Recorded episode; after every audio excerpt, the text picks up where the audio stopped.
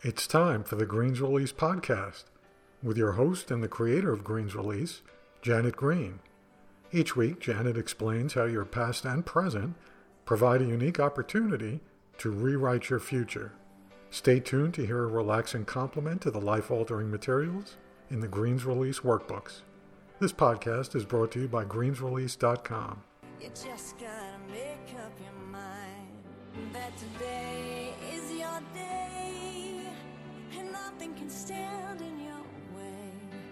Today is your day, everything's going your way.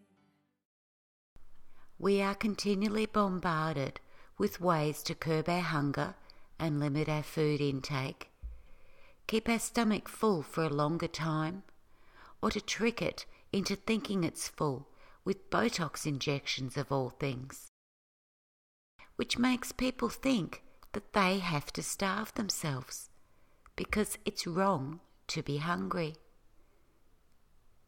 This podcast tells you why you're hungry and shows you how to naturally reduce your cravings without restricting your food intake. While the following example may seem like an extreme weight loss measure to some, I want to highlight the consequences of a hunger is bad mindset. And many of the actions you take have the same impact. I'm talking about gastric surgery. People are actually getting surgery to cut the size of their stomach to prevent them from eating. It's a specific surgery that significantly reduces the amount of food and liquid the body can accept and absorb by the intestinal tract. The idea is to deliberately cause malabsorption and nutrient deficiency that results in forced weight loss.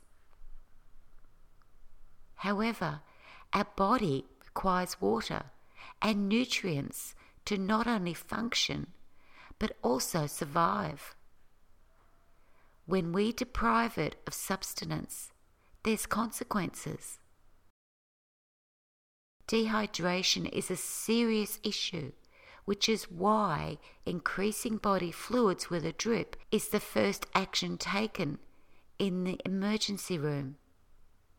Yet, this new stomach is too small to hold sufficient fluids, resulting in frequent episodes of dehydration and its complications.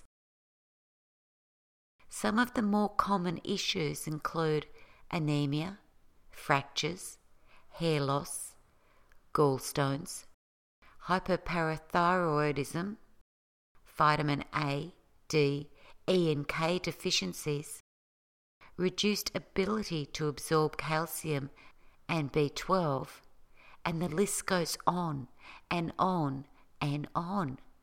Check it out for yourself at the major hospital websites. Every time you diet or restrict your food intake, you are in fact putting yourself at risk of nutrient deficiency, which many overweight people already have.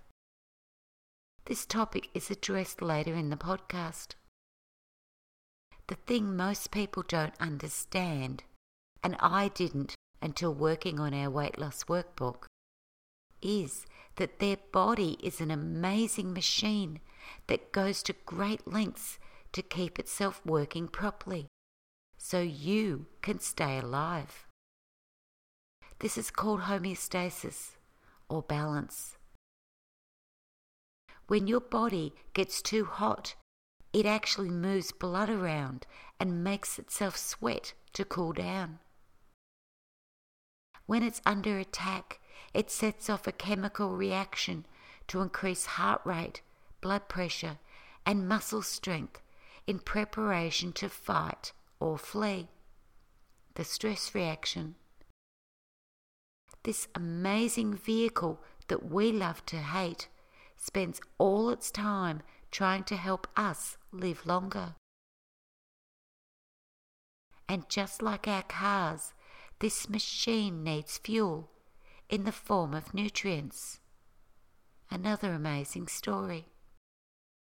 Briefly put, the food we eat is broken down into tiny particles protein, carbohydrates, fat, vitamins, minerals, fibre, and water, etc., in our stomach, absorbed through the walls of our intestines, and sent to the body organs and cells, which combines them in different ways to build and repair tissue, regulate body processes, balance chemicals and hormone levels, and provide energy. And just like a car's engine seizes when it's run without oil, your body organs fail when run without nutrition. We call this disease. In the same way, different car parts require different materials to function correctly, like oil, water, gas, etc. So do our body parts. Our brain uses certain fats to create the specialized cells that allow you to think and feel. The enzymes that digest the food you eat come from protein. Cholesterol not only helps create the outer coating of cells and insulates your nerves, but also allows the body to make vitamin D and hormones, like estrogen in women and testosterone in men. Writings about blindness that could be cured by eating liver, which contains high levels of vitamin A, have been found in ancient Egypt. KidsHealth.org has some great articles that break down this complicated topic into simple sections. So, next time you eat a fresh apple, go beyond its ability to fill you up and think about what it does for your body, especially after a meal when its polynutrients help regulate your blood sugar by lowering the rate of glucose absorption from your digestive tract. This lessens the sugar load on your bloodstream but you don't get this same nutrient response from processed apple products. So, why do you get hungry? The basic answer is that as part of homeostasis, hunger is your body's way of letting you know that it requires nutrients. Sounds simple. But here's where it gets interesting.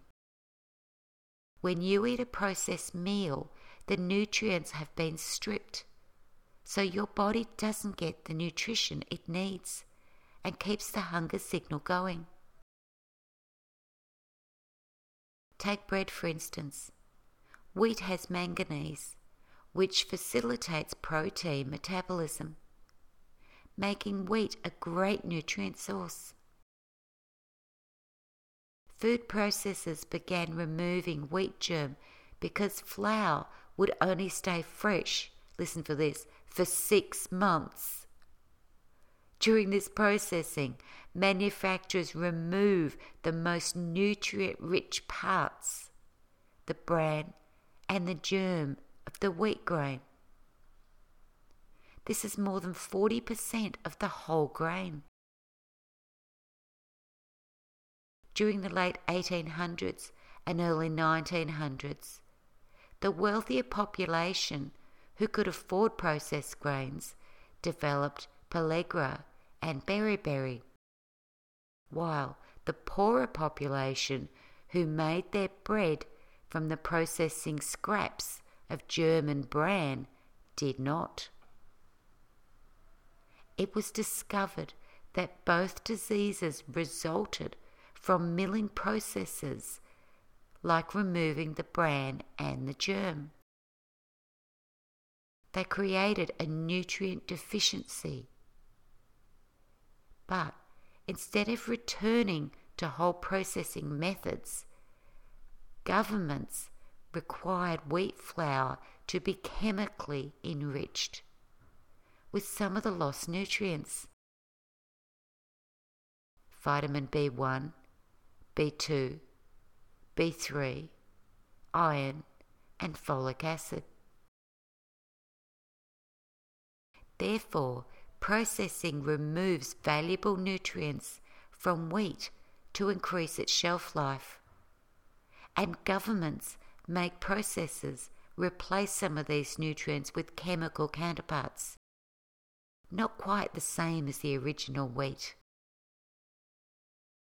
It's easy to tell if your processed products have removed the natural goodness, even when they say they haven't. Look to see if they're enriched, which is only required when they have removed the nutrients. Don't take labels at face value. This is another interesting story. You may think that you're eating a healthy sandwich at lunchtime and wonder why you're still hungry. Eating processed foods means that you're not providing your body with the nutrients it requires.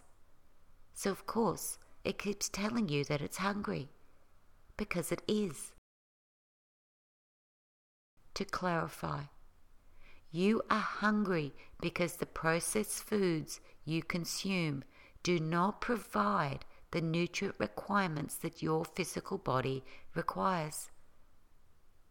It will keep the hunger signal going and will continue to do so until you provide what it requires the less nutrient dense food you eat, the hungrier you will get. Overweight people usually base their diet on a processed foods, hence their hunger. Or they only eat at night rather than throughout the day, which starves their body and fuels their hunger. while it isn't healthy to eat any processed foods. Another story. Rather than tell you to change your whole diet, I'm going to show you how to naturally decrease your hunger signals by adding nutrient dense items into your diet, which will make you healthier and happier. Soup is the answer. And no, not processed soups. Simple, homemade soup. It's easy, inexpensive, convenient, and delicious. Even to the fussy eaters like me. Please try the following recipes as directed, without alteration, and then you'll see their effect on your body firsthand. Make up a batch and freeze it in portion sizes. That's about one to one and a half cups. Don't add processed ingredients like pasta, rice, or canned vegetables. Or use a microwave to defrost or heat your soup. You can have soup for breakfast or mid afternoon, or both. This nutrient dense food will fill your body with what it craves and naturally shut down its hunger signals. The following recipes are also on greensrelease.com. The first soup is tomato soup. This delicious classic unexpectedly provides important essential nutrients from tomatoes, celery, onion, garlic, and olive oil that your body will love. Add one and a half pounds of ripe tomatoes, not canned, one medium onion quartered, one organic celery stalk sliced, one fresh garlic clove, and 1 tablespoon of olive oil into a pan. Cover and cook for 45 minutes until very soft. Shake the pan occasionally so it doesn't stick. Blend in a blender until smooth. Put this either back into the pan as is or press through the sieve for a smoother consistency. Stir in 1 tablespoon of tomato paste. Get a teeny tiny can with the least ingredients and a pinch of salt and pepper from a mill. Taste to see if you need more tomato paste. Bring to a boil and serve. Delicious. Next, vegetable soup is perhaps the easiest soup to cook, freeze, and have on hand for stock. Just defrost and blend until smooth. Or have as a satisfying meal. Remember no microwave. Buy a pile of fresh vegetables potatoes, carrots, celery, green beans, broccoli, two garlic cloves. Just use a knife to flatten. Green peas, zucchini, mushrooms, onions, and spinach. Peel, cut into whatever size you prefer in a soup, and place in a large saucepan. Add enough water to cover about three quarters of the vegetables because you don't want a watery soup. Bring to the boil and then simmer for an hour. Stir it every 15 minutes and add more water if it's needed. Freeze as is. If you're a fussy eater who doesn't enjoy vegetable soup, after defrosting, blend it smooth to use as a stock and gradually add it to your tomato soup, beginning with quarter of a cup during the first month, which you won't taste at all. Increase very slowly until you enjoy tomato soup with a whole serving of blended vegetable soup in it. Lastly is the classic chicken soup. This recipe may seem different to the norm and take a bit of preparation, but you'll notice the effect it has on your body within a day or so. Please try organic. There aren't many ingredients, so it won't be expensive. I prefer organic because of the taste actually. Organic carrots are so juicy and tasty, and they're only like 20 cents more than regular carrots that are covered in chemicals. Add four chicken breasts with bone, but remove all the fat. One pan of organic carrots sliced. One head of organic celery sliced. One pan of onion sliced two bay leaves, and half a cup of parsley. To a large pot. Bring to the boil and then simmer for four hours. Yes, you heard me correctly, four hours. This allows the nutrients to blend into the soup. Set your alarm to check the soup every 15 minutes. Cool for 30 minutes. Gently remove the chicken and place it in a large container with a lid. Refrigerate overnight. Pour the vegetables and stock into a second large container with a lid. Refrigerate overnight. Next morning, open your containers and gently spoon off any floating fat and discard. Cut the chicken into chunks. Remove the bay leaves and all bones from the vegetable container. Then combine the vegetable and chicken. Mix and freeze in portions. This soup is also perfect for stock, another way to get your nutrients. Just defrost and blend until smooth. If you're a fussy eater who doesn't enjoy chicken soup, after defrosting, blend it smooth and gradually add it to your tomato soup.